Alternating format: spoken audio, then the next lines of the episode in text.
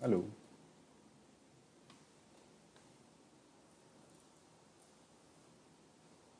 Alô? Alô, alô? Alô, temos som? Vocês conseguem me ouvir? Ah.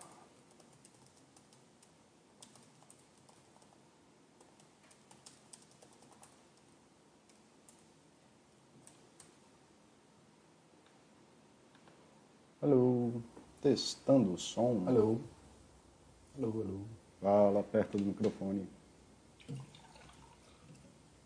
Alô, temos som. Bom, eu estou conseguindo me ouvir.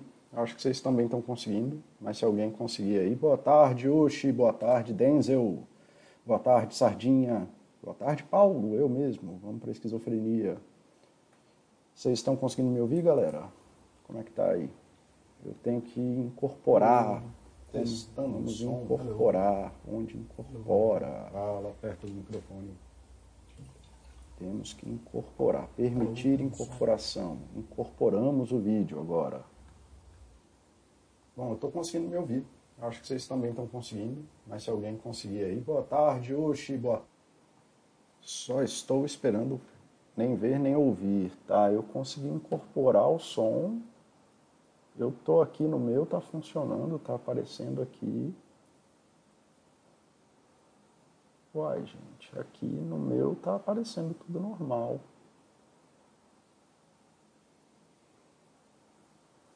Mas também tá aparecendo que não tem ninguém vendo.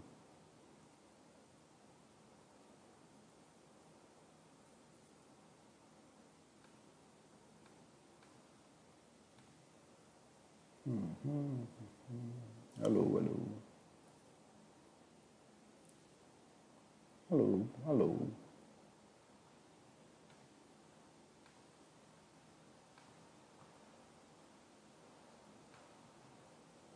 Cara, eu tô apanhando dessa mudança. Agora tá falando que tem duas pessoas vendo.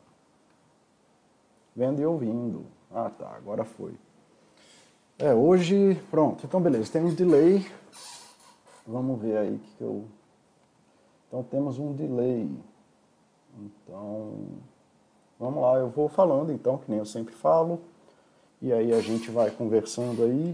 Temos um delay, eu vou fazer os, as minhas claquetes para vocês então. E para entender onde é que eu estou em relação ao vídeo e vou perguntando para vocês, tá bom? É, bora começar então. Esse é um, engraçado, porque coisas que eu vou falar aqui foram importantes para mim essa semana aí, foram importantes, então bem-vindos aí galera, bom revê-los, que bom que vocês estão por aqui. É... Se tiver algum problema aí, problema, me avisem. O pessoal está falando que está normal, então deixa eu começar aqui já, então fechar esse trem. É... Vamos lá. Emoções, né? Esse aqui é o segundo, a segunda parte do curso, que na verdade é a terceira, porque eu acabei fazendo dois em um, que eu só percebi depois. Do curso de emoções que eu estou tentando fazer aqui para Baster, é um treco que eu vou, que eu estou apanhando muito para fazer, porque eu queria fazer um treco muito bom. E, mas está saindo devagarzinho, se for ver, está saindo. Então agradeço aí quem teve a paciência a boa vontade de me acompanhar. Desculpa aí o atraso hoje, né? Estou tendo esses problemas para conseguir conectar direito aqui, mas está indo. Então vamos lá. É, hoje a gente vai falar sobre o psico. Né? A gente vai falar bastante aqui. A gente falou no primeiro chat tanto sobre a visão de mundo né, de, do biopsicossocial, que era para ser a parte 1, aí depois a gente falou muito do bio e hoje a gente vai falar do psico, tá? da parte psicológica das emoções. E como eu gosto muito, a gente vai falar sobre o nada, porque não tem nada que possa ser dito sobre elas. Né? Então, obrigado, Wittgenstein, por ter aberto esse caminho aí para gente e ter ensinado a gente a pensar dessa forma super importante de pensar sobre elas. Tá bom? Então, as visões antigas que a gente tinha sobre a emoção nessa coisa psicológica, como a gente tinha algumas visões antigas também no biológico, né, de que, ah, não, a emoção é a área do cérebro, a emoção é a serotonina, a emoção é a bile e tal, não sei o quê, né, que nem volta lá no, no Epicuro, no Epicuro não, no Hipócrates, né, que tinha as coisas viscerais.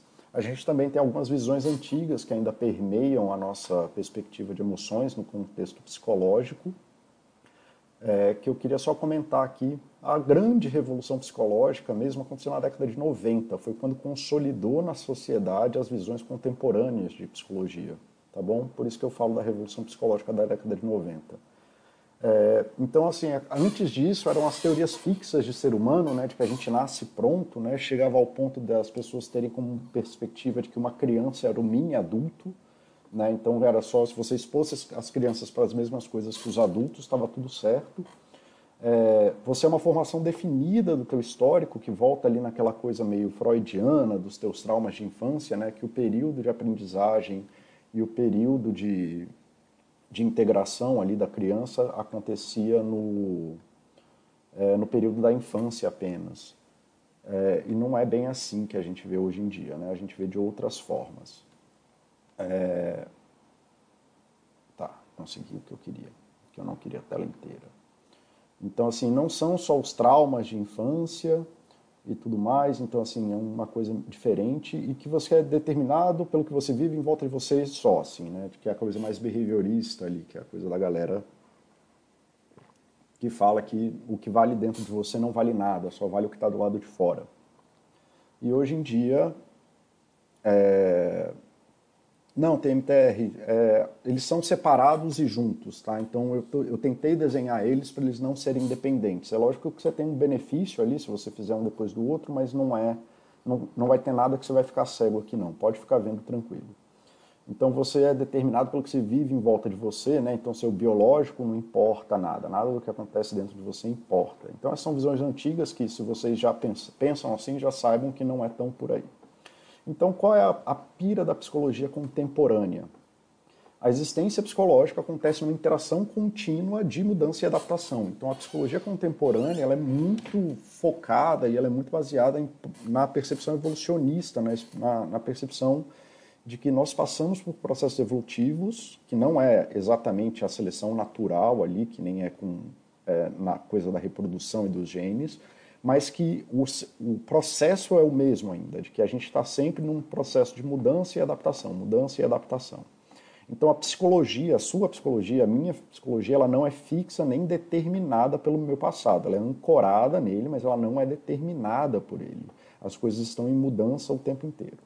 O seu passado foi potencializador ou dificultador de várias coisas que acontecem hoje. Então, se eu tenho um pulmão mais largo, eu consigo, se eu tenho um pulmão, inclusive, consigo respirar de outras formas e tenho a diferença de pressão do diafragma e tudo mais, eu posso respirar fora d'água. Se eu tenho um pulmão grande o suficiente, eu posso até morar dentro d'água, como é dentro da, no caso dos animais marinhos e por aí vai. Tá? Então, assim, o seu passado ele é uma âncora ali que te coloca dificuldades ou potencializa coisas, mas ele não determina, porque o que acontece hoje está em processos de mudança e adaptação neste exato momento o que você faz hoje é mais importante para o seu futuro do que o seu hoje. Tá? O presente é determinístico, então assim, o seu passado atua muito no seu presente, mas tudo que acontece no seu presente determina o futuro e ele altera as probabilidades que existem no seu futuro. Nós só existimos psicologicamente num processo contínuo de mudança com o mundo. Nós mudamos o mundo o tempo inteiro, então quando os animais passam para a Terra, eles mudam a configuração de mundo e o mundo atua de volta neles o tempo inteiro inteiro. Isso é um processo eterno, contínuo, infinito e imensurável. Existem infinitos desses processos acontecendo agora, neste momento. Ok? Essa é a visão de psicologia contemporânea sobre o ser humano, de que o ser humano nem existe, assim como o ego não existe. Né? Ele é este processo de alteração e mudança. A gente tem uma ilusão de permanência só. Ok? Abra, fala, meu querido, bom vê-lo vê por aqui, cara é muito bom. Cara, eu gosto muito dessas pessoas que estão aqui, são pessoas que eu já falo muito. Oxe, cara, Oxe, tu é uma pessoa muito especial, cara. Obrigado demais, cara, tu é incrível. É, também gosto aí do Denzel. Opa, eu fiz besteira. o Denzel aí que tem participado mais dos chats. Galera, obrigado aí pela audiência, obrigado por pararem seu, seu sábado aí para ficar ouvindo as maluquices que eu falo aqui. Eu não estou conseguindo colocar o chat de volta na aba. Ai, meu santo, o que eu estou fazendo? Vamos para cá. Por que você não vem? Venha para cá, meu amor. Aí, pronto, consegui. Então, todos vocês aí, é, Denzel, Sardinha, Ocean, outras pessoas que acessam muito aqui, obrigado pela, pela audiência aí, tá? É, então, assim, você pode trilhar N caminhos, mas não todos, né? Essa figura aqui é uma das figuras mais impactantes que eu já vi na perspectiva psicológica, né? de que tudo na sua vida foi assim. Você teve um caminho dentro de vários caminhos que te levam obrigatoriamente para um hoje, porque esse hoje tem que existir. Mas assim, se você for ver lá de trás, sempre tiveram vários pontos de mudança que te levariam para lugares diferentes, que fariam coisas diferentes. E hoje você está aqui nesse lugar, porque você tem que existir numa temporalidade, né, aparentemente. É, mas você não obrigatoriamente, assim, não, te, não é que você foi determinado a estar aqui. Uma série de coisas foram acontecendo probabilisticamente até a hora que você tem que estar aqui, então porque você tem que estar em algum lugar, você é matéria, você tem que estar aqui, mas o seu caminho daqui para frente está aberto, inclusive vários desses outros caminhos que vieram para cá, tirando esse aqui, que eu imagino que eu, esse caminho que não dá em lugar nenhum, é onde a pessoa morreu, é, mas todos os seus caminhos, esse aqui poderia te levar para cá e pegar uma outra cadeia que leva aqui para cima, né? De repente esse caminho aqui, daqui de baixo, ele se junta aqui e sobe aqui. Então, assim, nada na sua vida é fixo. O ponto que você está na sua vida, só porque a gente tem uma dificuldade enorme em prever o futuro, ele não significa que você está onde você é obrigado a estar. Você sempre está no lugar que você tem que estar, porque não existe outra opção. Mas você não precisa estar nesse lugar. Então, isso aqui, essa imagem ela diz muito mais sobre a visão de psicologia contemporânea do que qualquer outra imagem. Não tem nenhum evento singular aqui, tirando a possível morte, se eu estou interpretando direito o que o autor queria aqui, que te obriga a seguir qualquer caminho desses. Né? A todo momento existem N cruzamentos, N possibilidades que podem alterar o sentido da tua vida, te colocando em outro lugar aqui né, no espectro de coisas que você pode viver. Tá? É... Vamos continuar. Então, assim, se você está escrevendo. Ah, Paulo, mas você então está escrevendo um livro de autoajuda. Cara, sim e não, né? Tem verdade na autoajuda. Eu, inclusive, invejo a galera que, que faz autoajuda. Eu invejo os coaches. Eu aprendo muito com eles, porque eles são muito melhores do que eu em comunicar aquilo que eu sou treinado. Eles, são, eles falam muito melhor sobre psicologia do que eu, apesar de falarem muita bobagem também. Eu, então eu consigo ver a bobagem que eles falam, mas não consigo falar sobre o que eu preciso falar e consigo ver a parte boa e tento aprender com eles como que eles comunicam isso. Tá? Então, sim, eu estou fazendo aí uma coisa meio autoajuda, de falar que a sua vida é uma coisa aberta para ser vivida em qualquer campo, mas me aproveitando da capacidade de linguagem, porque isso é uma verdade, tá bom? Então, assim, frases eu sou assim, eu sempre fui assim, sou signo tal, homem X, mulher assado, comer não era só... É, ou o Baster falando, ué, comer não era só para ter energia, pronto, acabou, não era para a gente ter prazer, não era para ter nada, né? Que o Baster postou lá mais uma das frases malucas dele. E todas essas frases se remetem a essas visões antigas e teorias fixas, né, determinadas, determinísticas, é, estruturalistas do ser humano, tá bom? E se você for ver, elas se aplicam muito às emoções. Eu provavelmente entro nisso muito mais contato do que vocês, mas qualquer amigo de vocês, ou vocês observando uma conversa com seus amigos, vocês vão ver que sempre que bater numa emoção ruim, ele descrevendo um sentimento ruim, ele vai falar: Eu sempre fui assim, eu sempre fui tímido, sempre tive medo, minha vida sempre foi, eu preciso me sentir assim, né? Eu preciso me sentir excitado, eu preciso me sentir eufórico, eu preciso fazer trade, eu só me sinto vivo fazendo tal coisa. Tá? Então, quando vocês falam isso, vocês ainda estão é, usando uma linguagem que era daquela psicologia, que era uma psicologia estruturalista, que não faz mais sentido. Né? De tanto os psicólogos e os filósofos falarem nessas linguagens, elas caíram para o cotidiano E as pessoas começaram a falar assim, com uma coisa do signo. O signo não existe, é uma bobagem tal, mas a gente, por que, que a gente precisa? Eu não estou conflitando com o signo, eu só estou usando como alegoria, até respeito a coisa do signo, porque o que o signo está falando é da necessidade das pessoas de descreverem a si e ao outro. Né? Então, assim, quando a pessoa fala do signo tal, ela está se ancorando numa, numa, teoria que ela precisa ou numa capacidade de comunicação daquilo que ela pode falar de si ou do outro. Se signo existe ou não existe é, é muito menos importante. É muito mais importante dar atenção ao que a pessoa descreve a partir disso e por que, que aquilo que ela está tentando descrever é importante. Tá bom? É, seguimos. Ah, eu quero, bicho, eu agradeço vocês. Boa tarde, Kiwi Cria. Hoje assistindo com a minha esposa. Oi, Dani. Muito boas essas imagens das ramificações. Cara, adorei essa imagem. Eu vi aqui no fórum da Baster, viu? Eu não conhecia ela, não. Então, seguindo aqui, suas emoções não são fixas nem rígidas. Hoje, especialmente depois da pandemia, é, o normal, já sabe-se que é normal, né? Porque o normal é ter variação de emoções. Então, isso a gente já ficava brigando, a gente e os psicólogos clínicos. brigando com os pacientes sobre o mito da felicidade, o mito da motivação, né, de que a gente tem que estar o tempo inteiro feliz e motivado. E aí depois da pandemia, eu acho que ficou mais claro para as pessoas que o normal é você ficar variando, né? Que é a coisa do muito e do pouco que eu falei no chat passado. De que as variações de emoções são o nosso corpo tentando gerar estabilidades e fazendo as buscas de necessidades deles através de variações de muito e pouco, muito e pouco, que é isso que o nosso corpo sabe fazer. Né? Então, não, isso tá, parece que está mais claro depois da pandemia, de que não adianta querer ser, querer ser feliz o tempo inteiro, fingir ser alegre para tudo, empolgado, apaixonado, motivado. Você pode estar super apaixonado a vida inteira, mas a vida chama, uma hora você vai ter que trabalhar e aí muito da paixão vai virar motivação para o trabalho, que vai virar alegria com o time, então a gente não consegue ficar em estados de muito fechado o tempo inteiro, né? Então fica sempre aquela coisa no começo, depois do, dos quatro, cinco primeiros meses da relação, que o pessoal fica falando a paixão acabou. Não é que a paixão acabou. A pessoa ainda está apaixonada, ela só não tem mais disponibilidade de fazer muito só para aquele contexto. Tá? Emoções por si só são coisas vazias, elas vão e voltam, elas não estão lá muito ancoradas na vida. E o que ainda não é difundido é que emoções. Opa! Aqui não existem. Essa, e aí é a hora que eu agradeço Wittgenstein por ter falado essa frase. Para provar essa frase filosoficamente é muito complicado, mas eu vou tentar da melhor forma possível aqui.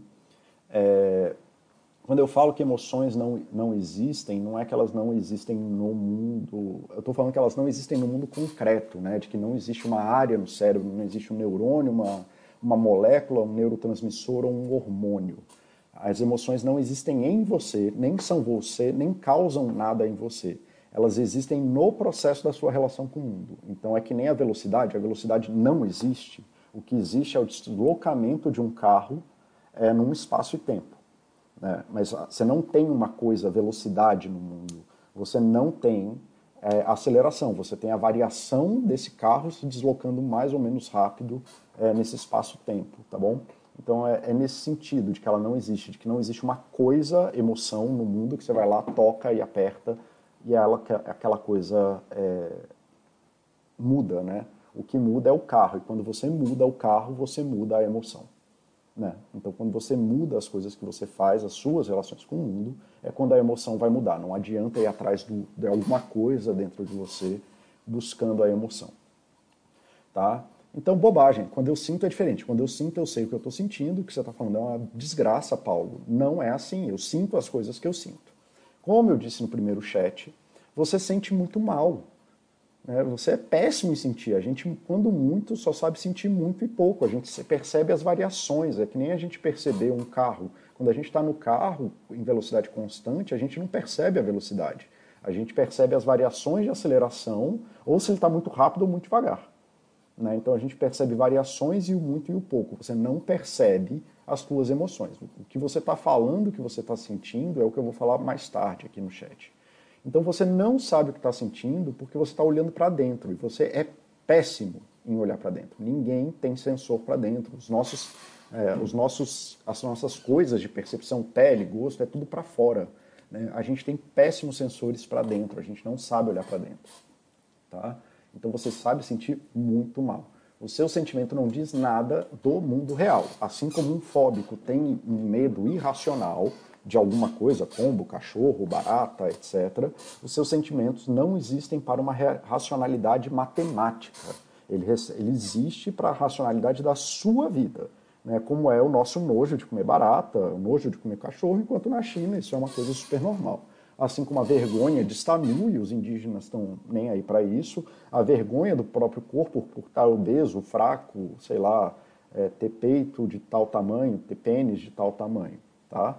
Então, assim, a felicidade de ver um mais verde na conta da corretora ali, da onde que vem isso? Isso não vem, isso vem de uma racionalidade da sua história de vida.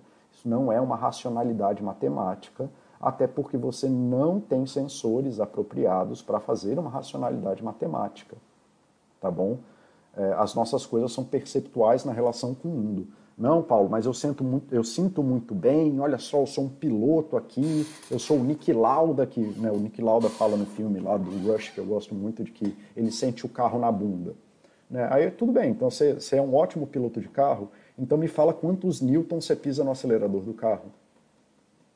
Pois é, você não consegue me falar. Você sabe, mas você não sabe o que está sentindo. Você não sabe qual é a força que você põe para acelerar um carro. E você não sabe, e é isso.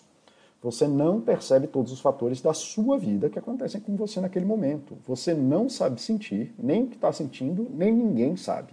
A gente é um instrumento muito ruim de auferir a realidade.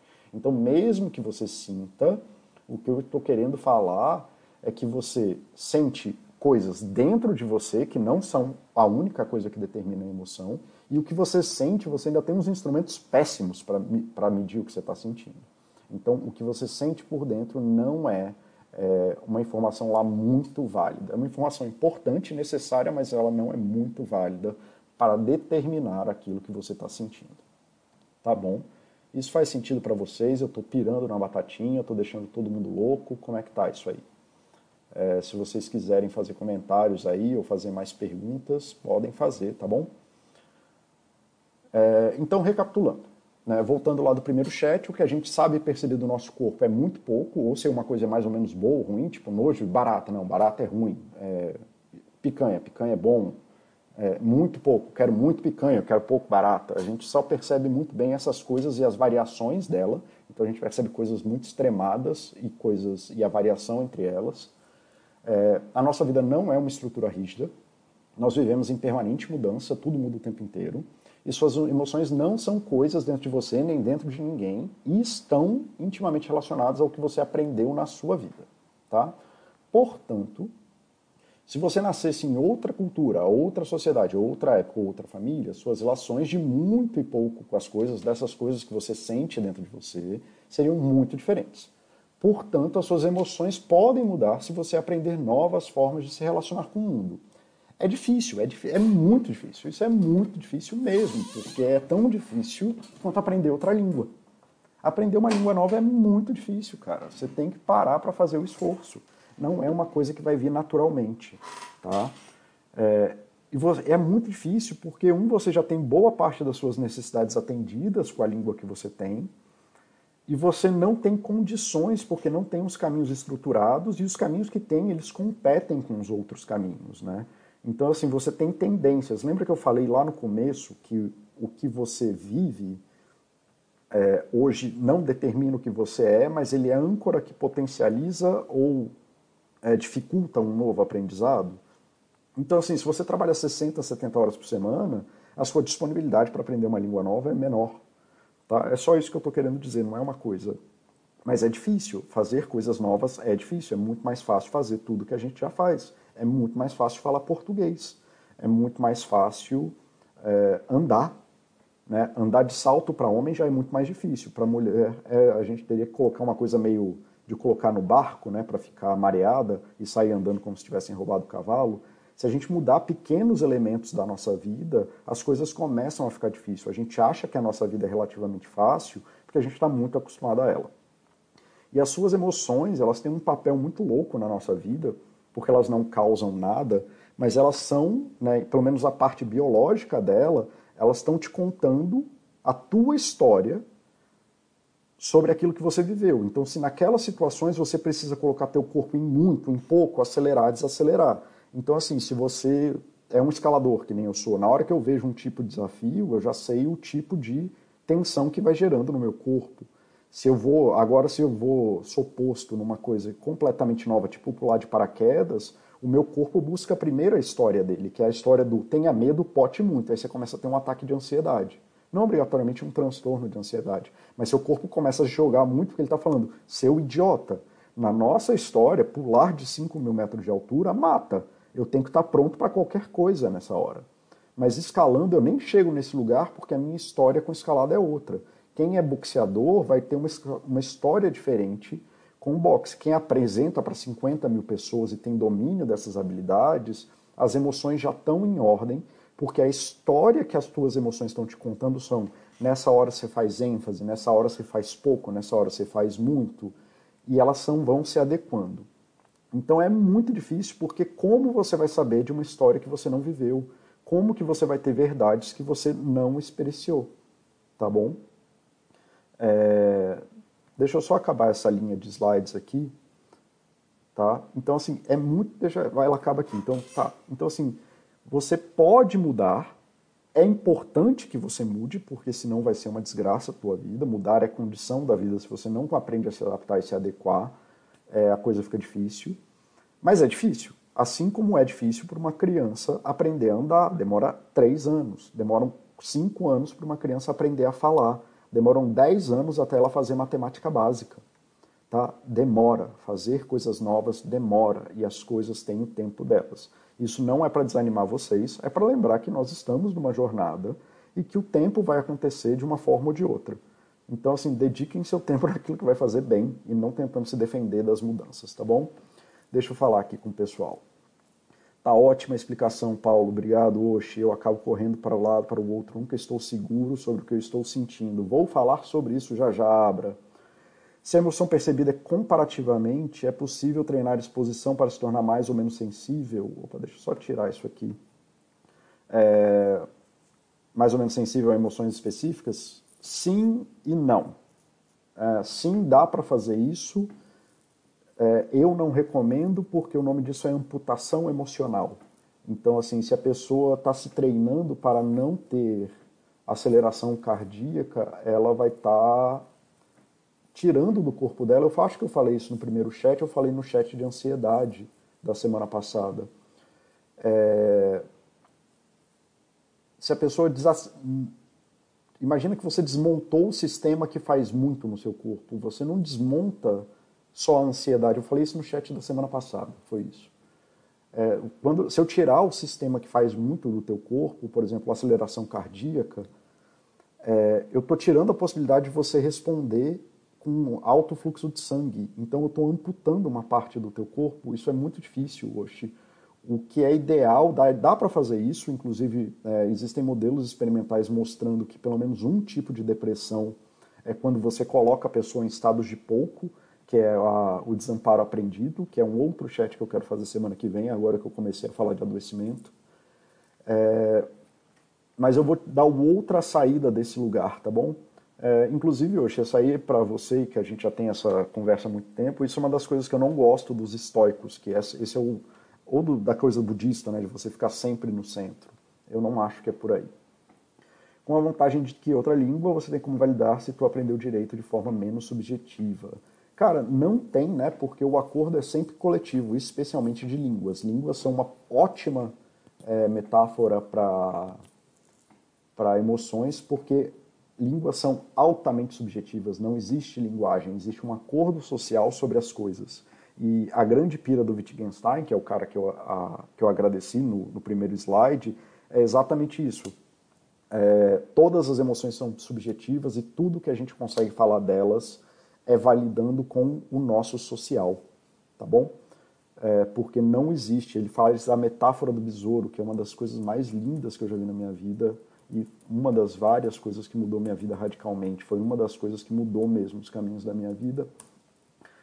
É... Metáfora do besouro. Então, quem quiser ver,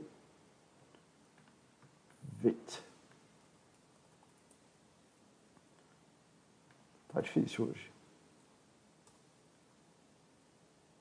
Cadê?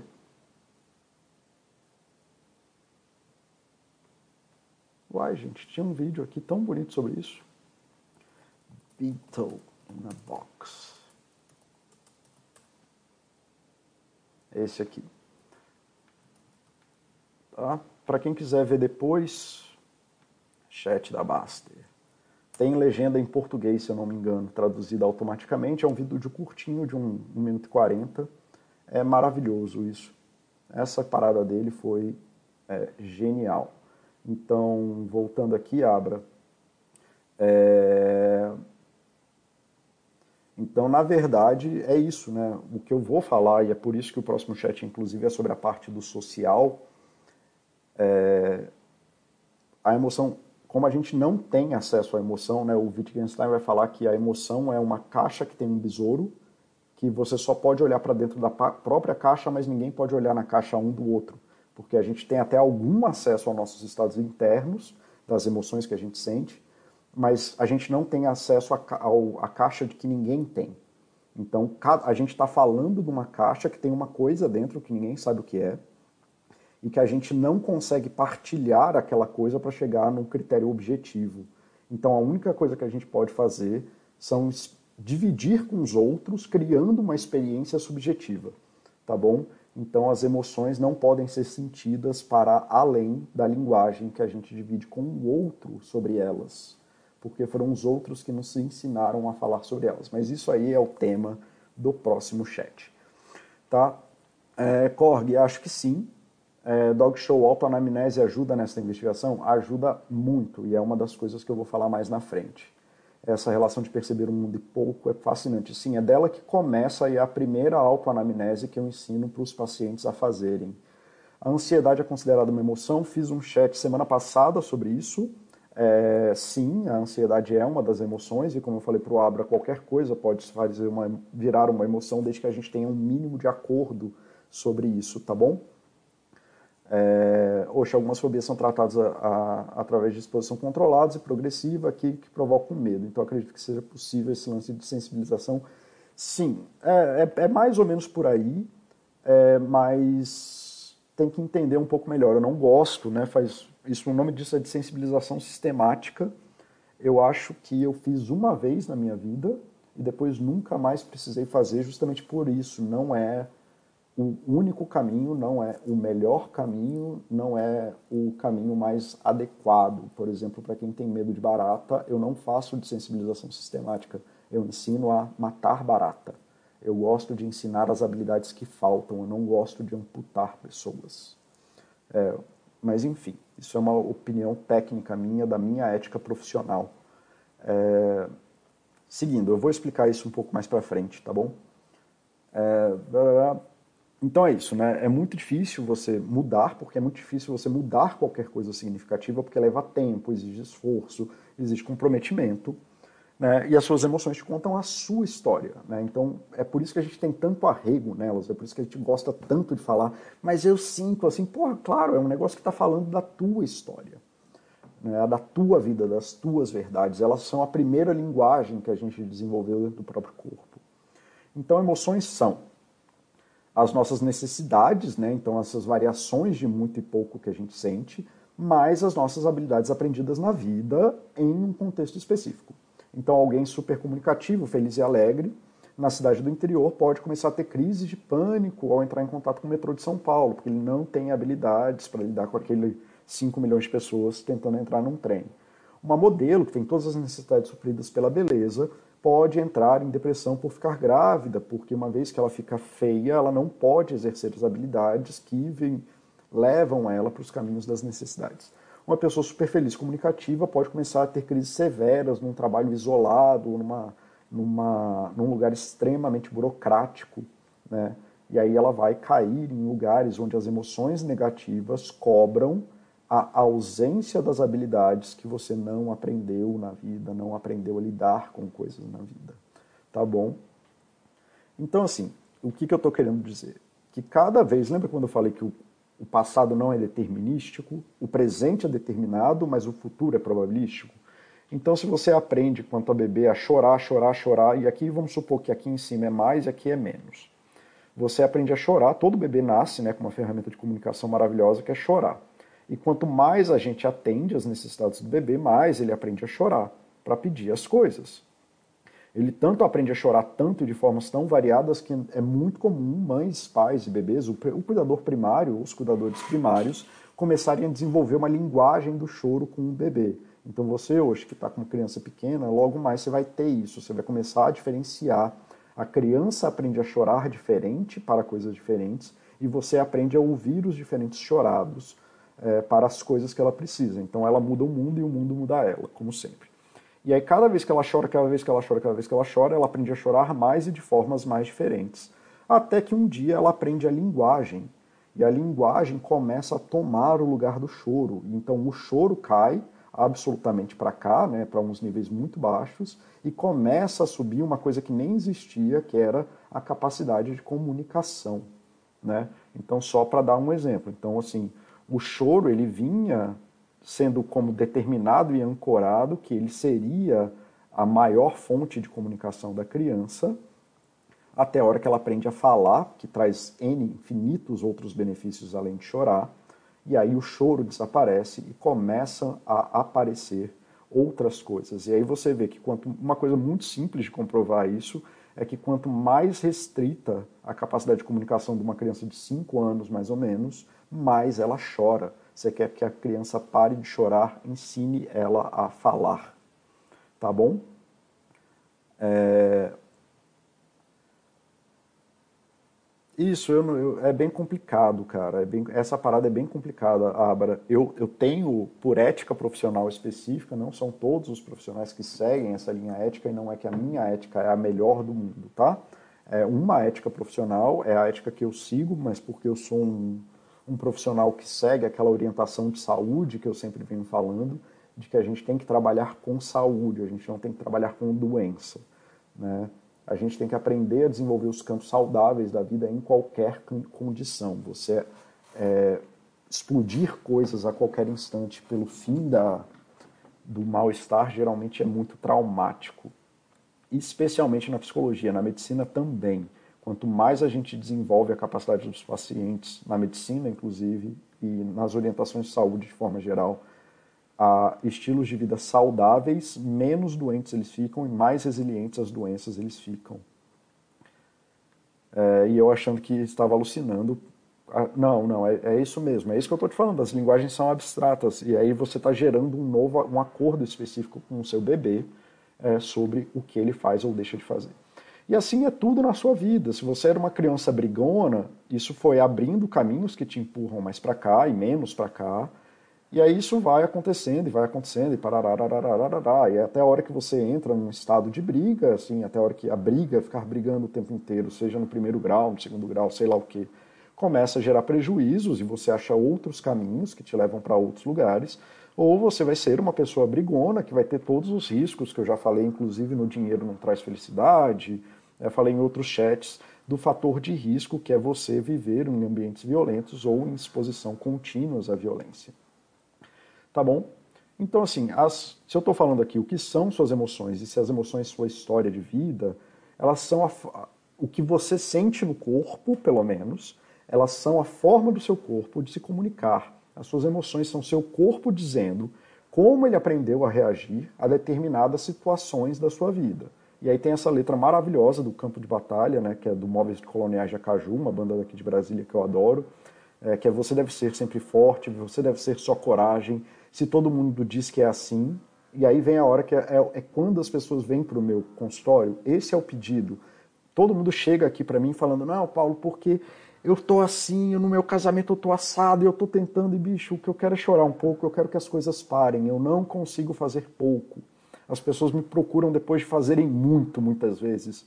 Eu sou a última parte, é, a última tentativa da maioria das pessoas. Antes de vir no psicólogo, a pessoa já foi, na, já foi no padre, no amigo, no pai, na mãe, no garçom, na puta, onde, em tudo. Aí só depois aparece no psicólogo, né? Então, assim, o cara já está exausto de ter sido forte, ter, exausto de ser sua coragem, ele fala, bicho, aqui eu posso chorar? Né? Então é assim, no campo de batalha é você, a culpa que te espera, bicho morre, e é onde a luta vive, tá? Você é seu, é seu campo de batalha. E é isso que as emoções te falam, elas te falam da tua história é, nos teus campos de batalha. Né? Ok, faz sentido isso para vocês, eu estou muito louco. Abra The Baby Whisper.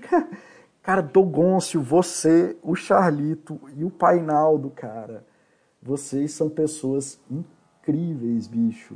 Incríveis. Como vocês fazem minha vida feliz, cara. Obrigado demais, demais, demais, demais. É... Cara, eu passei rapidinho aqui, uh, esporte, Recife Holder. É, eu fiz um chat sobre ansiedade na semana passada. Então foi um chat específico para ansiedade. É... Deixa eu botar aqui para você. Enquanto isso a gente vai seguindo. Está aqui na galeria, tá? Eu sei que o, o site é muito poluído. Aí você vem aqui pesquisar vídeo. Como foi o da semana passada, vai estar tá logo nos primeiros. Opa, não é o Baster. É o Paulo. Aqui, ó, ansiedade. Eu falei uma hora e dez sobre ansiedade, cara. Se você quiser, pode ir aparecer lá, tá bom? Tá tudo muito louco, mas faz sentido. Cara, é muito louco mesmo, Dogoncio. Quando eu aprendi isso, e eu aprendi isso mais ou menos tipo em 2000 e bolinha, então foi bem perto da revolução psicológica, eu fiquei pirado, velho, pirado. É, Abra, é desse jeito mesmo. É, é, é exatamente assim, você tem toda a razão. Você acorda três horas da manhã e fala, é, meu filho está com gases, porque ele chorou diferente. Então, assim, as emoções, elas são isso aqui, elas aparecem na nossa necessidade presente, somada, né, talvez até seja bom adicionar isso aqui, olha só que maravilha, quem sabe faz ao vivo, presente. Ah! Aí pronto.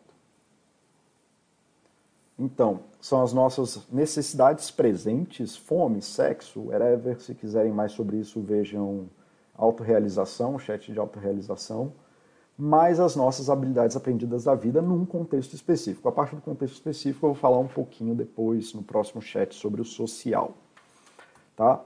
Então, você se sente empoderado, né, como se as suas emoções fossem a verdade do mundo, porque elas são o seu caminho, mas elas não são o caminho da sua vida. O caminho da sua vida está aberto para você aprender coisas. Elas são as, as formas que seu corpo aprendeu a comunicar para ele mesmo e para você, é, aquilo que você viveu. Você é seu campo de batalha e não o outro. Né? A sua vida é a sua vida. Então, assim, é preciso aceitar a mudança. O que você espera de uma criança que nunca saiu de casa, nunca na vida saiu de casa, que teve tudo que sempre quis sem nunca ter que pedir nada? O que você espera de uma criança que é constantemente corrigida pelos pais?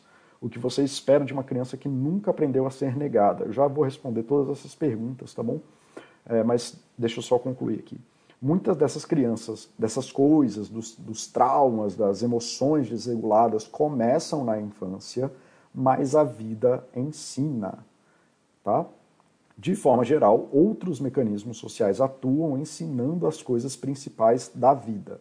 Ao dizer que dizer, ao dizer o que sentimos, dizer não, né? Desculpa, gente. Né? Outros mecanismos sociais atuam ensinando as coisas principais: dizer o que sentimos, dizer não, receber não, enfrentar o novo, nos comunicar, buscar apoio social. O que, que eu estou querendo dizer com isso? Então você teve pais invalidantes. Isso voltando lá, por que aquela visão de ah, seus traumas da infância? O trauma da infância é o que você lembra, mas geralmente quando ele começa ali, é que nem a criança que briga, que eu falei, a criança brigona.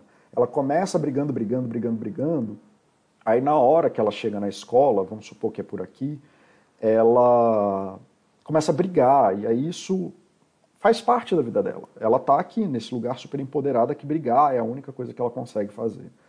Aí ela tem mais ou menos amiguinhos, que aí brigar é bom para o futebol ou para isso, né? Para isso, aquilo, outro. E aí ela vai para outro caminho, que quando ela chega no segundo grau, aí ela vira, sei lá, o maloqueiro, o bully lá da escola que bate nos meninos. Aí isso ajuda ele a, a, a, ficar com meninas, mas não desenvolve, por exemplo, comportamento de intimidade com ninguém. Intimidade que era por aqui assim, e está diametral, diame, tá do lado oposto da, da agressão, né? Então ele vai descendo para cá e tal, Então, assim, mas em vários momentos da vida ele poderia ter pego os caminhos que ajudam a desenvolver os comportamentos de intimidade, de solicitação de pedidos, etc. Mas aí ele vai pegando o caminho da raiva, da raiva, da raiva, da raiva. Então, um trauma de infância, ou qualquer trauma, qualquer momento da sua vida, ele não é definitivo. A sua vida não é definitiva, tem poucos. O único evento da tua vida definitivo é este aqui. Tá? É quando você morre a todos os momentos, não importa onde você está, lógico que vão ter campos de batalhas mais fáceis ou mais difíceis, mas você pode abrir novos caminhos que vão te levar para novas saídas, tá bom? É, vamos lá. Não, é isso mesmo, querido. Faz sentido, a batalha de nós com nós mesmos. É, não é só nós com nós mesmos, mas a gente tem que reconhecer a batalha. Na real, eu consigo identificar até que os meus cachorros querem do tipo de choro deles. Imagina uma criança que tem mais ferramentas de comunicação. Exatamente isso. Né? Mais uma vez, a gente não precisa saber qual é o besouro. Né? Essa é a importância desse vídeo. A gente consegue se comunicar até com as emoções de cachorros, porque a gente consegue fazer meia dúzia de acordos linguísticos com os cachorros. Essa é a beleza da coisa do Wittgenstein. Né? É... Então vamos lá. Ah, eu falei que eu ia responder. Então, o que você espera de uma criança que nunca saiu de casa? Fobia total, agorofobia, medo de sair de casa e medo do novo. Que, que teve tudo que sempre quis, sem nunca ter que pedir nada a ninguém. Completa inabilidade, né? falta da habilidade de comunicação, é, muita agressividade ou é, linguagem agressiva, mas não agressiva no sentido de xingar, no sentido de mandar nas pessoas o que você espera de uma criança que é constantemente corrigida pelos pais, ego destruído, né? uma dificuldade muito grande na percepção do eu, né? muita dificuldade em é, falar de si, assumir o seu lugar no mundo. O que você espera de uma criança que nunca, que nunca aprendeu a ser negada, é, que aí é diferente, ela pediu, mas ela nunca é negada. Frustração, uma pessoa super sujeita à frustração, tá bom? Essa aqui, inclusive, aqui nunca nem teve que pedir, ela vai ter baixíssimo autoconhecimento. Quando eu encontro pessoas assim na clínica, elas acham que o mundo existe para servi-las. Né, que é a obrigação do mundo botar um príncipe encantado na frente dele, dela, a melhor mulher na frente dela, que a comida tem que aparecer sozinha na mesa, essas coisas. Tá? Então, tudo isso são gaps, por exemplo, que as pessoas têm na vida constantemente quanto adulto, que nunca foram trabalhados. Por algum motivo, isso aí foi batendo e em vez de ficar, sei lá, supondo que aqui seja o campo normal, acabou caindo num extremo. Tá bom? Então, assim, nós somos tão cegos que nem percebemos o bom. Eu calo grandes, grandes audiências por minuto se eu fizer um pedido de 10 agradecimentos que poderiam ter sido feitos no dia. A gente toma o bem e o bom como garantido. Se a gente não tem variações para as coisas extremadas, a gente nem percebe os nossos dias, tá? Eu calo o paciente por dias em sessão, por dias mesmo. Eu posso ficar fazendo essa pergunta vários dias é, durante as semanas, né, obviamente, para que eles me digam 10 situações que sentem-se bem ou que sentiam-se bem antes de adoecer. As pessoas não são empoderadas do seu bem-estar.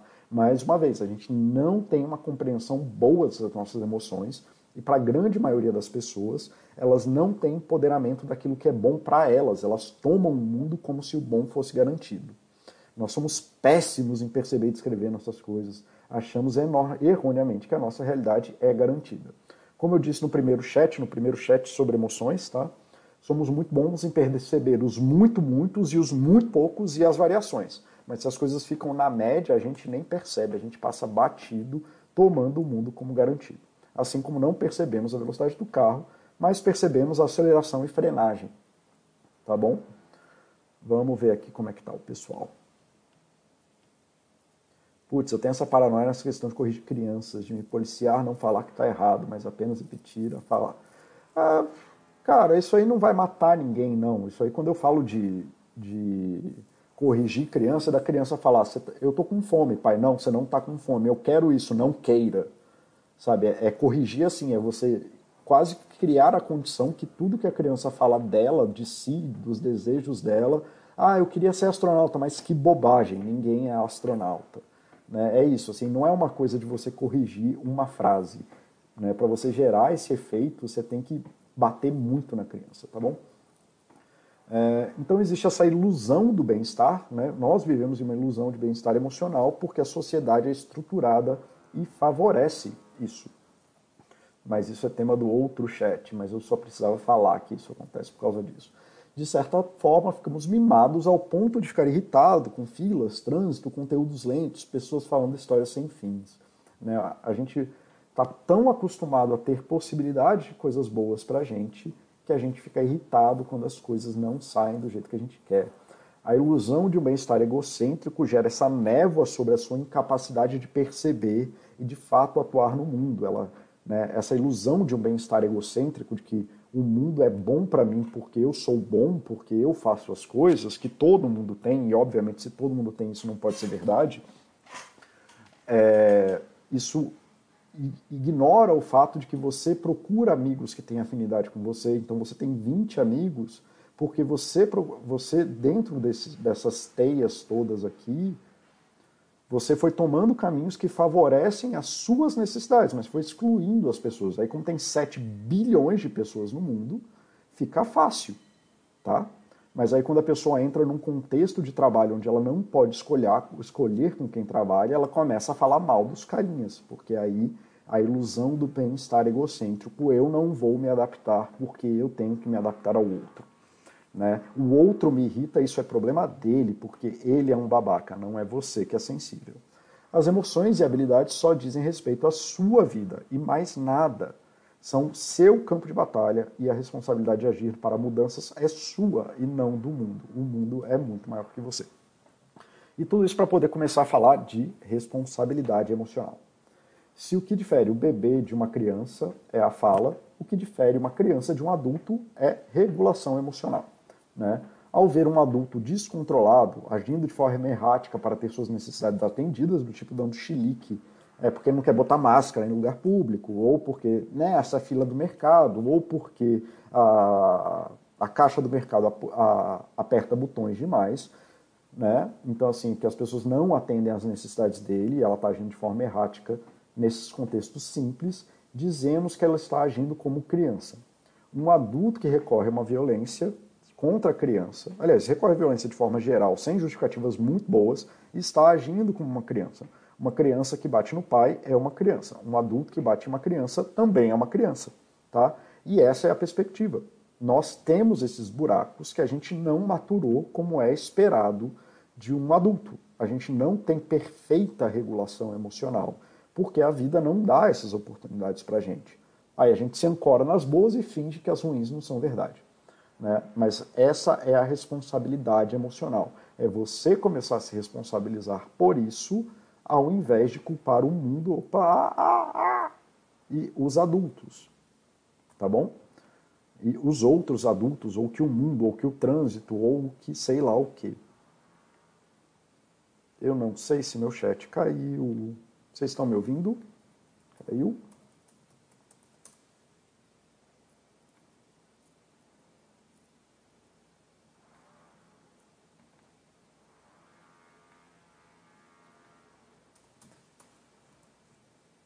Alô?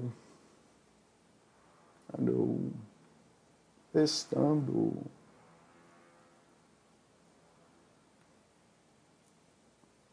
Não sei onde estou.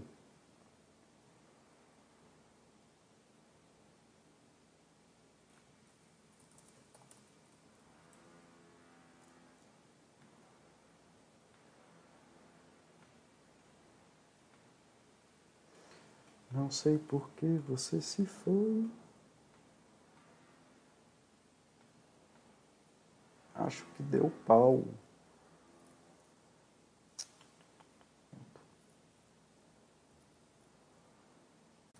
Não, de fato caiu tudo aqui. Eu, eu sumi mesmo, caiu tudo. Eu não estava nem conseguindo abrir nada. O que segurou foi o delay, mas eu não sei se eu estou de volta. Não, eu me fui. É legal essa coisa do delay, muito bom. Ele segura a trava. Acabei de resolver aquele problema que eu estava tendo. Ótimo. O vídeo está rolando ainda, né? Deixa eu ver aqui. O vídeo está rolando? O vídeo está rolando. Ok. Então, deixa eu só ter certeza. É a transmissão, conexão é excelente, a transmissão não caiu. É, então estamos aqui de volta. Desculpa aí, galera. Então, assim, vamos voltar aqui onde eu parei, não sei se vocês ouviram tudo. Então, assim, um adulto que recorre à violência sem justificativas muito boas está agindo com uma criança. É, o que é uma justificativa muito boa? Um adulto batendo numa criança. Você, se tem um adulto batendo no seu filho, agir razoavelmente dentro de parâmetros de violência é uma coisa ok. Então, você, né? então assim, uma criança que bate no pai é uma criança, um adulto que bate uma criança também é uma criança. Então temos que assumir responsabilidade sobre as nossas emoções e as nossas incapacidades, as nossas habilidades não desenvolvidas. Então, as minhas emoções estão erradas? Não. As tuas emoções estão sempre certas por um motivo muito simples. No sentido de que elas fazem sentido para a sua história de vida, o seu mundo. Mas a história, a vida e o mundo são maiores que você. Você não espera que uma faca sirva de martelo, e ainda bem que você não é uma faca porque aí você não precisa ser apenas uma coisa na vida. É importante aceitar que vocês fazem parte de um ciclo de mudanças, de que nada na tua vida, você não é uma pessoa fixa, tá? As suas emoções são as suas histórias. Então, quando você me fala das tuas emoções, você está me falando desse campo. Paulo, eu me sinto muito ansioso numa entrevista de emprego. Aí eu ve, eu consigo derivar, entre aspas, né, porque o meu instrumento de análise ele é linguístico, eu não tenho como provar isso, mas que ou você está tendo um momento em que ter emprego é muito importante na sua vida e que você tem dificuldade com as expectativas, com essas coisas. Então eu já consigo fazer mapas. Ou que você teve dificuldade em aprender a lidar com situações de estresse, que pode estar aqui em algum lugar. Então as suas emoções são a sua história. É importante reconhecer que todos nós temos caminhos não vividos, os caminhos que estão aqui do lado e que só diz respeito à nossa história, mas não é o nosso caminho. Que tem diversos buracos que aconteceram em nosso aprendizado e lidar com eles. Né? Eu pago, mas Paulo, já pago as minhas contas, já cheguei na maturidade. Aos 30, 40 anos a pessoa fala isso. Então ela tem uma expectativa de vida de 30, 40 anos, e aí você não tem mais nada para aprender. Sua existência se resumiu aos 20 anos que você teve entre os 20 e os 40, é isso. E aí você se tornou o centro do mundo. Tá? Isso aqui é terrível, falar essas frases, eu sou um adulto, eu já sei o que eu faço, pipipi, popopó. Você não tem noção da armadilha psicológica que você está gerando para você. Porque você não está pronto para o mundo, porque, um, o mundo é muito maior que você, e dois, porque você tem uma relação é, mínima de capacidade de interpretação do mundo. Tá? Então, assim, daqui para frente eu queria fazer uma outra coisa, que eu vou fazer duas análises de emoções, eu tá, posso fazer algumas mais, mas eu só trouxe de duas e queria saber se vocês querem de alguma outra, tem alguma outra emoção, emoção específica, que é a disclaimer. Eu não sou vidente, eu não sei o que acontece na sua vida. Essas análises são genéricas, tanto da literatura quanto da minha experiência de consultório. Elas dizem muito mais sobre mim do que eu li e o que eu vivo do que sobre você. Então vocês podem tirar dúvida comigo, qualquer outro profissional de saúde, mas não tomem isso como é, uma, uma coisa fixa, tá bom? Então, assim, uma análise possível da raiva, mais uma vez, uma análise possível. A raiva comumente aparece quando acabam as formas de comunicação, se é que havia alguma. Indicadores, muitas respostas fisiológicas, poucas necessidades atendidas na ausência de comunicação, ela serve para parar tudo que está acontecendo ao mesmo tempo, assim como é o choro da criança. Se a criança chorar, ninguém dá atenção para ela. Ou para obrigar a outra pessoa a atender suas necessidades, que é o marido que chega em casa chutando a porta e gritando com todo mundo para não fazer com que as pessoas peçam coisas para ele. É, ele grita com todo mundo para poder ir para tomar banho. Ou quando a pessoa dá uma porrada na porta super forte, ela não está descarregando a raiva, tá bom? O que ela está falando é depois da, próxima, depois da porta, se alguém atravessar essa porta, é o próximo. Tá? Então ele está comunicando o grau de violência que ele está disposto a exercer. Ele não está descarregando. Tá bom? Possibilidade de tratamento, comunicação não violenta, autoconhecimento, é, para reconhecer as próprias necessidades. Muita gente não tem reconhecimento das próprias necessidades. Habilidades de negociação, saídas de contexto de violência e opressão, né? porque às vezes a pessoa está de fato numa situação de violência e opressão. Tem uma outra que eu não coloquei aqui, mas eu pensei logo que eu estava iniciando o chat, que é teatro, teatro da violência. Infelizmente existem situações na vida que demandam violência. As emoções, acima de tudo, eu falei aqui atrás que não só elas estão certas, mas elas são as emoções levando em consideração que elas são parte também das habilidades que você tem e que, por exemplo, se você quer agir enfaticamente com violência, você precisa que seu corpo entre num estado de muito. Se você quer correr, você precisa de um estado de muito. Elas todas e não elas só, então não só as emoções estão certas, mas elas geram benefícios para você. Então, assim, mesmo que a pessoa haja com raiva e violência, isso gera benefícios para ela em algum lugar. Que é um dos motivos que eu não gosto de fazer amputações, porque muitas vezes você tira a capacidade da pessoa de expressar raiva e ela perde acessos de coisas importantes na vida dela. Então, para algumas pessoas, eu ensino, por exemplo, o teatro da violência. Então, se a pessoa é um vendedor, ou se ele tem um trabalho muito competitivo, ou se ele tem coisas que demandam a coisa da raiva, que são, são ambientes. É, se ele é lutador, é, eu ensino eles a fazer teatro de violência.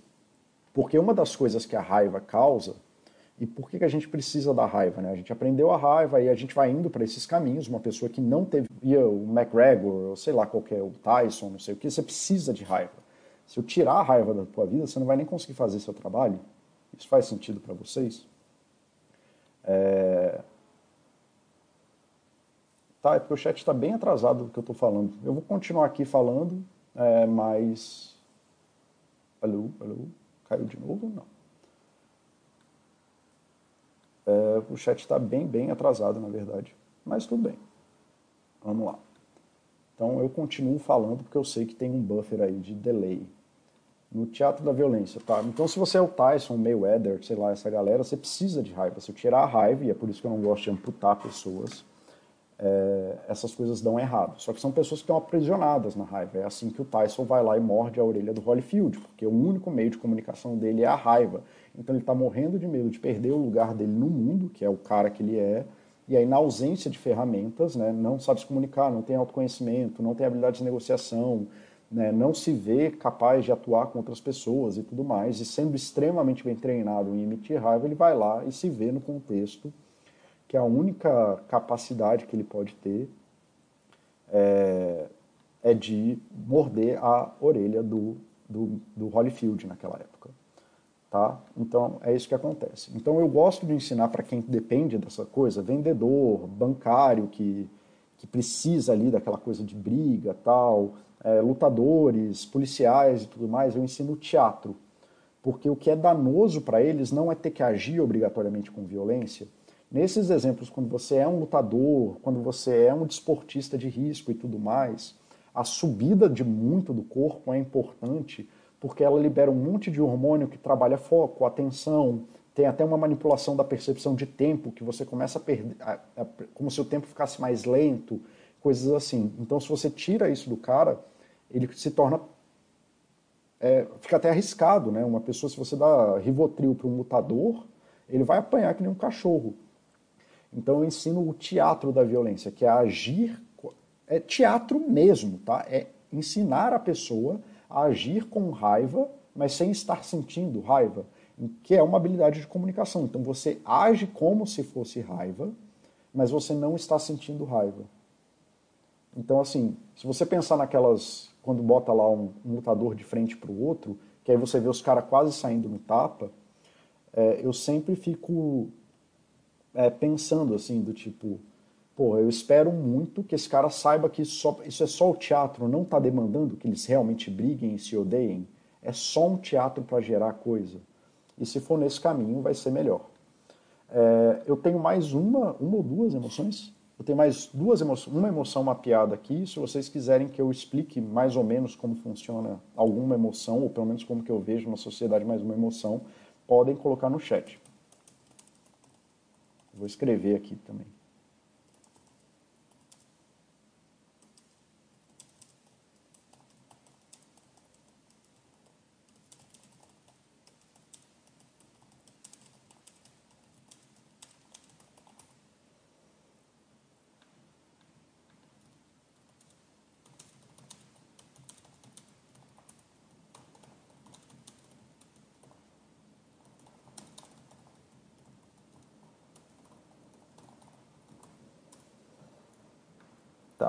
Então, é isso. Né? Geralmente a raiva vai aparecer na ausência de comunicação, na ausência de, de autoconhecimento, na ausência de saber das próprias necessidades, de conseguir negociar e ter variabilidades de acesso às várias coisas. Né? O rato, por exemplo, é o bicho mais medroso do mundo. Né? O rato, você faz qualquer coisa, ele sai correndo. Mas se você botar ele num canto, tirando as opções dele, né? É, trabalhar novas opções, Né? Se você coloca o rato num canto, ele te ataca. É a hora que o rato vira, né? Ele vira agressivo, ausência de alternativas. Né? Ele vira agressivo e ele te morde. Eu trabalhava com rato no laboratório e tomei algumas mordidas porque a gente ia tirar os ratos das caixas. Eles, se você só abrir a caixa e sair, ele foge. Se você tenta pegar ele na caixa para tirar ele, como ele não tem para onde fugir, ele te ataca. É muito louco isso. Né? Então, é, ok. Então vamos lá. Então, frustração, por exemplo. Frustração é o esgotamento da percepção de alternativas para solucionar um problema. É quando você se vê reduzindo ou sem alternativas para solucionar um problema que você tem, tá bom? Então, os indicadores, muitas ações, repetição. Então, você perde a chave, por exemplo, você não fica lá procurando sempre no mesmo bolso, sempre no mesmo lugar. Se você perde a carteira, você não fica abrindo a mesma gaveta. É isso que eu estou chamando de repetição de ações. Não, deixa eu tentar de novo. Quando o cara perde no trade, ele não vai lá checar 30 vezes. A ação caiu, ele, ah, mas será que subiu? Será que subiu? Ele fica lá. Então, você está frustrado. Você começa a repetir a mesma ação várias vezes, sem resultado, obviamente e geralmente ele está vinculado a uma necessidade específica não atendida. Tá? Aí teria que entender qual é a necessidade específica. É, a ausência de habilidade específica para uma ação e a dificuldade de método de solução de problemas. Né? Geralmente é isso que causa a frustração, é quando a pessoa não tem essas habilidades. Ela, não, ela se, se depara com um problema que ela nem entende qual é direito e nem sabe resolver ele, e tem dificuldades em solucionar problemas. Então, possibilidade, treinamentos específicos planejados, exposição gradual ao problema para que a pessoa possa viver parte do problema e ir aprendendo, e aí não é, não é a sensibilização sistemática que o povo estava falando. No caso, é a exposição gradual para que a pessoa possa aprender. Tá? Então é dela ficar brincando de quebra-cabeça ali, ah, essa peça cabe, essa peça não cabe, essa peça cabe, essa peça não cabe. Tá? Ah, então ela tem exposição gradual aos pedaços do problema que ela consegue ir entendendo. Aprender a fazer mapeamento de dificuldades e pedidos de ajuda, técnicas de resolução de problemas. Tá bom? Uma coisa muito normal de gente que é frustrada é não saber pedir ajuda. É, pessoas frustradas quase nunca sabem pedir ajuda. Tá bom? É, Deixa eu ver aqui. Bom, eu posso fazer mais de tantas emoções quanto eu quiser aqui, porque isso aqui eu posso fazer de culpa. Deixa eu vou fazer de culpa, eu vou ver o que, o pessoal quer, mas eu vou fazer de culpa depois, de qualquer jeito. Tá? Então vamos ver aqui o que, que o pessoal está pedindo. Se ninguém pediu nada, eu já faço da culpa logo. É, nostalgia, acho bem interessante. Então, nostalgia, vamos lá. Nostalgia. Tá? Como, e mais uma vez, lembra aqui do disclaimer, tá? Então, vamos lá. O que, que é a nostalgia? Então, a nostalgia, aí por definição, que é um sentimento que a galera já. Eu preciso definir pelo menos o que é. Se você quiser definir, Dogoncio, é, e quiser me passar a sua, eu faço outra depois. Definição. É, é uma tristeza, né? Vinculatriz, nossa senhora, vinculada ao passado não ser, aliás, ao presente barra futuro não ser como, não ser bom como foi o passado. É por aí, Dogoncio? Tá? Geralmente é essa definição que eu vejo o pessoal fazendo. Aí voltando lá na questão do Abra, é, isso aí depende de acordo social, né? Para todas essas coisas eu falo sempre, pergunta para o paciente o que ele está falando, que é mais fácil, porque as pessoas têm essas definições, mas a gente nunca tem certeza. Então, indicadores, né? Muitas ações, aí são especialmente verbais, especialmente verbais, né? falar do passado, comparar muito o passado com o futuro, é, desmerecer o presente barra futuro, é, dificuldade de identificação de situações de bem-estar. Ok? Não sei se isso faz sentido para você, Dogon. Se estiver por aí, ok, é isso mesmo. Beleza. É, então vamos lá. Então, os indicadores são esses, tá? É, a definição também está aí, tá posta. Então, quando, o que, que eu vejo aqui? Houve ruptura, geralmente, às vezes insidiosa, insidiosa, como escreve isso? Insidiosa, ótimo. Gente, eu sou super aberto sobre isso, eu sou uma besta em escrever, tá? Então, assim, não esperem capacidade de escrita de mim. Insidiosa é, dos lugares de bem-estar. Estar mais dificuldade em é, percepção do bem-estar e de projetos de bem-estar. Ok? É, soluções. Então, o que, que eu estou querendo dizer aqui, Dogoncio? Que lembra assim, seguindo esse modelo de que as emoções que você sente, elas estão falando de uma necessidade sua presente, e aí elas têm uma relação direta com as habilidades que você tem na vida, né? Problemas, na verdade. Então, aqui. Os indicadores é esse, você gasta muito tempo da tua vida falando das coisas é, do passado, comparando o presente com o passado, e você vai se tornando, não você, mas quem tem nostalgia, né?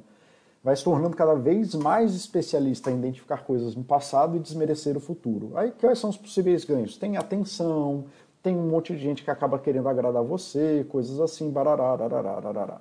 Então desmerece o presente e o futuro e dificuldade de identificação de situações de bem-estar. O problema, geralmente houve uma ruptura insidiosa de, dessas situações de bem-estar. A pessoa não tem nem a, o autoconhecimento, autoconhecimento das necessidades e do bem-estar. A pessoa não tem nem autoconhecimento para falar por quê. Eu, eu, quando eu vejo essas pessoas com nostalgia, eu falo, tá, mas o que, que era bom ali? Aí fala, não, é porque na infância era tudo tranquilo. Tá, mas o que, que era tranquilo? A pessoa não sabe me descrever. É aquele lugar que eu falei do. Cadê aqui? A ilusão do bem-estar, né? que somos são cegos que nem percebemos o bom. Então, quando eu vejo isso no consultório, Dogoncio, são pessoas que em algum momento no passado tinham esse bom automático ou esse bom de uma realidade garantida e foi tendo uma mudança insidiosa, gradual disso, e a pessoa nunca construiu isso de volta na vida dela. Então, soluções, é, desenvolvimento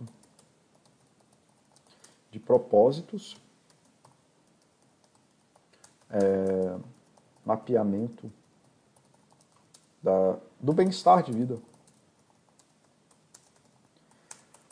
desenvolvimento de habilidades de bem-estar.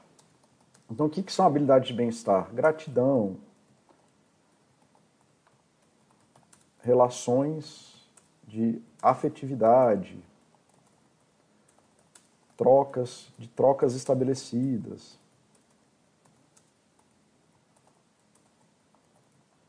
é, pedidos, grupos de apoio. Assim, provavelmente, no mínimo, se não for uma depressão disfarçada de, de nostalgia, provavelmente iria nesse caminho aqui, alguém que estivesse reclamando muito do sentimento de nostalgia, né? Então, desenvolvimento de propósito ia ser para ancorar a pessoa no futuro, né? Dela entender que ela tem que construir uma vida, na...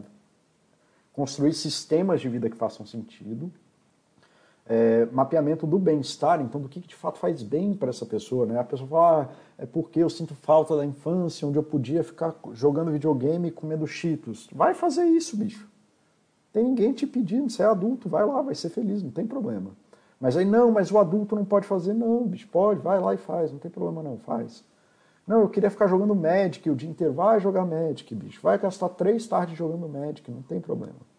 Tá? Desenvolvimento de habilidades de bem-estar são essas eh, coisas básicas que eu já falei aqui. Eu sabia que eu ia precisar desse slide, por isso que eu já deixei ele aberto.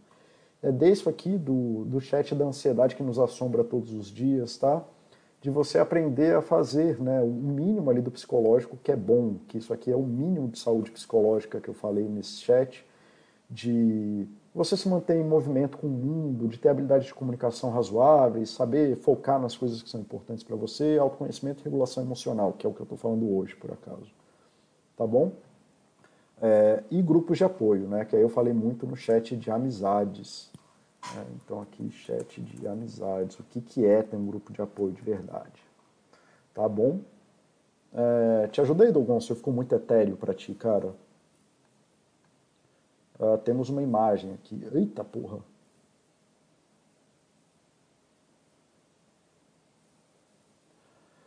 Uh, tá, eu vou usar essa imagem, cara. Eu vou até salvar ela. Eu não vou usar ela agora, não. Mas eu vou. Emoções social. Ok. Abra, obrigado, cara. Eu tomei um susto aqui mas eu vou usar isso no próximo no próximo chat.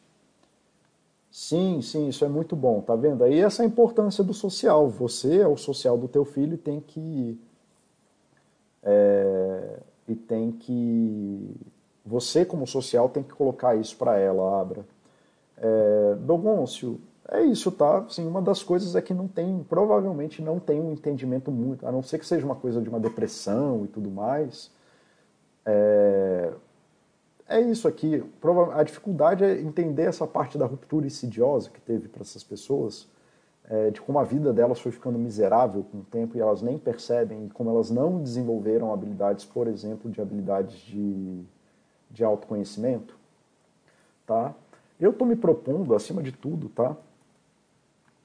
o exercício aqui.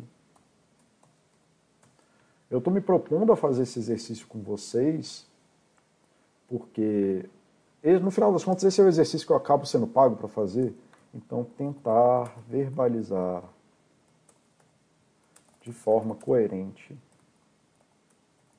o que é essa emoção. Pode usar o dicionário. Mas assim, usa o dicionário e vê se é, tá? Mas, tipo, se, se não for igual do dicionário, a sua prevalece. A sua definição prevalece.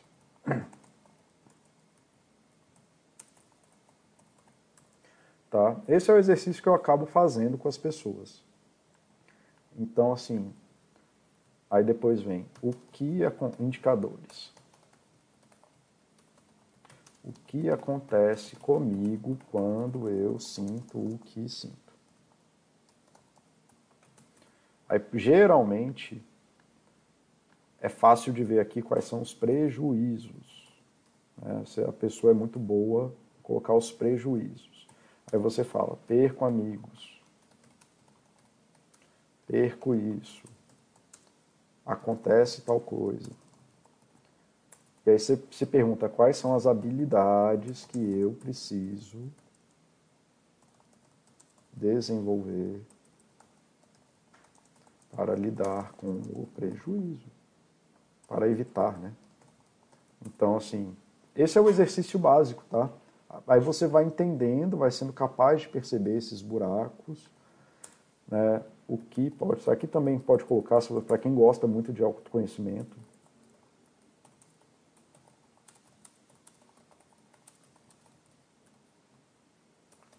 aí você pode colocar mais ou menos essa história aqui que eu estou falando. Ah, eu fui ficando triste à medida que eu saí da casa dos meus pais, e aí depois eu fui morar numa república, e aí eu não conseguia mais negociar as coisas, e aí também fiquei isolado, aí vai vendo assim, aí a pessoa sente nostalgia da casa do pai. Tá? O exercício é esse, basicamente, tá? de você tentar definir, verbalizar, não, meu Deus do céu, verbalizar de uma forma coerente, tentar se empoderar minimamente de quais são os indicadores que acontecem com você, tentar identificar quais são os prejuízos disso e quais são as habilidades que faltam em você para lidar com os para lidar ou evitar os prejuízos. Tá bom? Eu vou fazer aqui da culpa, que eu já passei aí um monte do horário, mas eu vou fazer porque eu gosto. Isso aqui é um, uma das emoções e sentimentos que eu gosto. É, que eu gosto de como fenômeno psicológico, né? que eu gosto de sentir culpa. Não. Então a culpa é o sentimento de que. É, como que eu defino mesmo?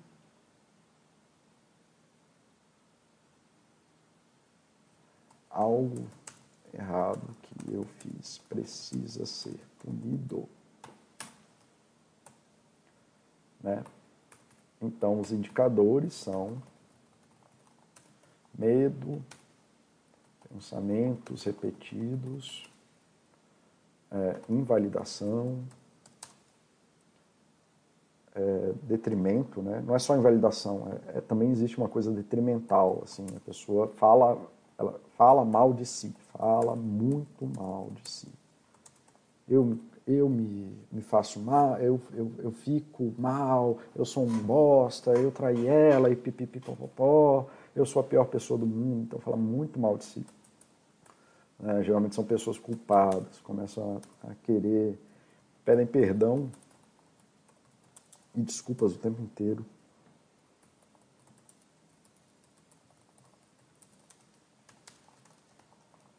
Gente, eu já escrevo mal e com a neurodiversidade fica mais difícil ainda escrever ao vivo, dando atenção em muita coisa, desculpa. É, aí qual é a outra coisa? Prejuízos, né? Ótimo. Vamos lá. Prejuízos, né? Me afasto dos outros, não consigo ter paz, não Ninguém mais me aguenta falando. Não importa o que eu faça, nada acontece. Tá? E aí, geralmente, a, história da culpa que justifica isso. Então, por que você precisa ser a história, né, que eu coloquei ali? O que, que na sua vida justifica isso? Era isso mesmo que eu coloquei? Foi isso. Então.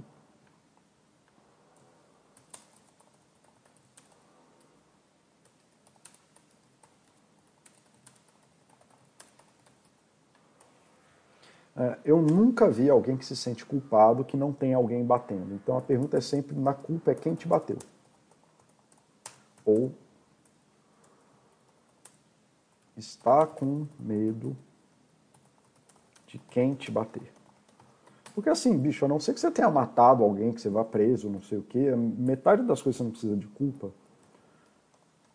Não adianta. O que você tem é geralmente que você está fugindo de alguém que bateu, tá? Então passo a vida fugindo do julgamento negativo dos outros. Né? Quem tem culpa geralmente vai, acontece isso faz um erro e passa a vida fugindo desse estado de que o outro vai ter um, um, um julgamento negativo, porque, sei lá, meu pai me acusava e batia em mim o tempo inteiro. É, alguma coisa assim. Soluções, grupos de apoio, é, desenvolvimento de compaixão, autocompaixão, desenvolvimento de autocuidado, priorização de autocuidado, na verdade.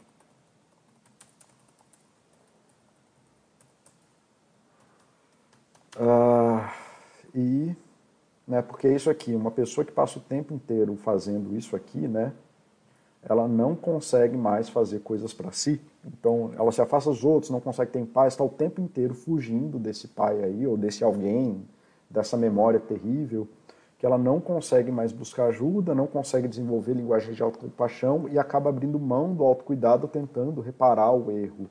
Então, priorização de autocuidado é essencial. Você, o mínimo de autocuidado, você fazer a sua vida boa e cuidar das suas necessidades se torna prioridade. E é, geralmente envolve também pedidos de desculpas. É aprender a pedir desculpa de forma efetiva. Então, é pedidos de desculpas efetivos, que não é só ficar pedindo desculpa. Tá? Então, assim, você pode fazer esse sistema para quase qualquer emoção que você sinta, e isso ajuda bastante, tá? Bom, galera, era isso que eu tinha para trazer para vocês, espero que tenha ajudado. Gostei muito desse chat, não sei o que vocês acharam, mas eu gostei muito. É... Se vocês quiserem fazer mais alguma coisa aí, eu vou dar mais um, dois minutos aqui. E enquanto isso eu vou fechando as coisas aqui. E aí, o que vocês acharam? Eu estou ao vivo ainda? Eu caí? Não? Valeu, Oxi. Se tiver aí alguma ideia aí do que, que ficaria melhor, pode passar, querido. É... Eita, caiu. Cadê?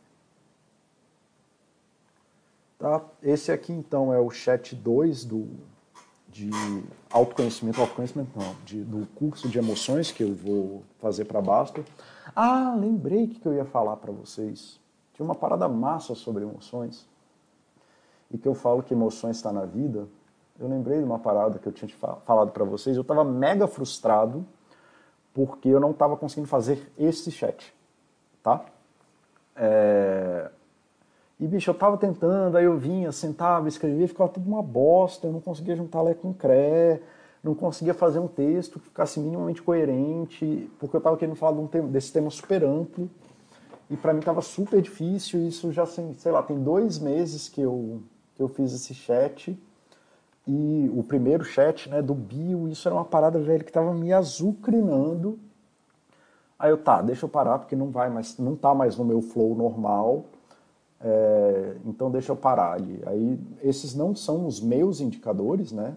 Os meus indicadores de ansiedade, de frustração é culpa, culpa, culpa. É, vem pensamento deletério na minha cabeça na hora. Aí eu comecei, é ruim, isso é uma bosta, parará, parará, parará. Aí tá. Aí eu fui lá, tá, isso aqui tá mais ou menos coerente. E ausência de habilidades específicas para uma atenção e dificuldade de método de solução de problemas. Aí eu entendi que eu estava fazendo, querendo fazer um, um chat muito, muito genérico, e aí eu fui buscar outras coisas para fazer. É, então, assim, foi por isso que eu fiz o chat de ansiedade semana passada, porque o chat de ansiedade, ele, como ele, ele é um pedaço de, do que eu estou falando aqui, ele ia me mostrar qual é a teia que eu preciso montar para poder falar o que eu estou falando. É, então, assim, é um exemplo de como que eu fiz esse mesmo mapa aqui para resolver a mesma coisa. E, hoje é o motivo que eu não faço é, exposição gradual, eu faço desenvolvimento de habilidades. Então, para esse chat, eu não fui lá fazer um chat, fui lá e fiz e foda-se de emoções, qualquer coisa, se ficasse uma bosta, tava tudo bem. Eu fui fazer um chat dentro da exposição gradual para a resolução do problema. Não é assim, faz o chat de emoção e dane-se, sacou? É, eu fui trabalhando ele em partes. Aí quando eu acabei o de ansiedade, eu já sabia o que, que eu ia falar essa semana, entendeu? É, ficou muito mais fácil. E aí só um adendo aí que, do que aconteceu e, por, e aí respondendo a coisa da exposição, por que, que eu não, é, não gosto de fazer exposição e gosto de fazer mais de habilidades. Se o chat, se eu fizesse um chat, vai lá e faz, o chat ficasse uma merda, como um dos meus gatilhos da frustração é culpa, eu ia entrar num ciclo de merda, cara, terrível, assim, que é super ruim para mim para lidar. Então eu prefiro lidar com a, a, exposição gradual à solução de problemas, tá? É, oxe, uma dúvida. Existem certas linguagens centrais, mais abstratas e úteis em muitas situações que vale treinar com mais ênfase? Linguagens centrais do que, Oxe? De emoções? É, se não for, bicho, é, para você se comunicar com os outros, como que é isso? Eu não, eu não entendi essa pergunta direito, cara. Existem linguagens centrais, mais abstratas e úteis em muitas situações que vale treinar com mais ênfase. Tem mapeamento disso. Se for sobre as linguagens emocionais, Oxi, é... afetivas. Como eu falei para o Abra, é... as tuas emoções estão extremamente vinculadas ao tipo de linguagem que você usa. Mas isso aí eu vou falar mais no próximo chat. E porque essa parte da linguagem eu só queria deixar aqui como a linguagem como mediadora mesmo. A parte do chat de como que a tua linguagem te aprisiona num outro num social específico, eu quero deixar para depois. Mas a gente tem aqui, cara, com certeza coisas, então, comunicação não violenta. É, então aqui, Cara, eu não sou o maior fã de comunicação não violenta, mas assim, não é que eu não gosto dela, é que ok tal, não é uma, eu não gosto do eu acho que tem outras linguagens, assim, eu, eu mesmo eu não uso mais comunicação não violenta há muitos anos. É, mas ela, para quem não, não tem o rolê da comunica de outras linguagens afetivas, ela é, ela é muito fácil. Você lê ela em duas tardes o livro, cara e você começa a praticar e a vida melhora. Assim, é um negócio muito foda. Aí tem uma outra que chama, que está na terapia de. Caraca, esqueci o nome. Focus Compassion Therapy. Compassion Therapy. É, compassion Focus Therapy. Ah, essa coisa de eu esquecer o nome é complicada pra caralho. E é focada na compaixão. Cara, esse, esse cara aqui, o Paul Gilbert, ele é muito foda, cara. Ele fez esse. É uma terapia desenvolvida para trauma e.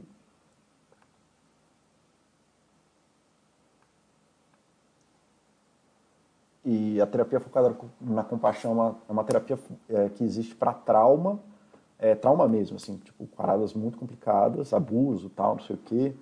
E aí eles desenvolvem uma linguagem, tem toda uma linguagem específica deles de da pessoa de aceitação, muito de autoempatia, autovalorização.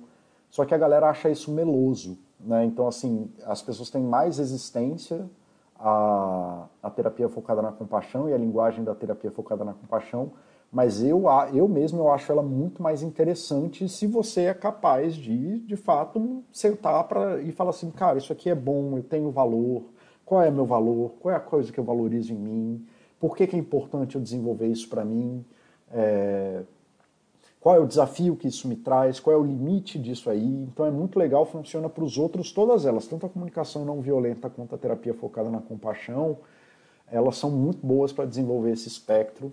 É...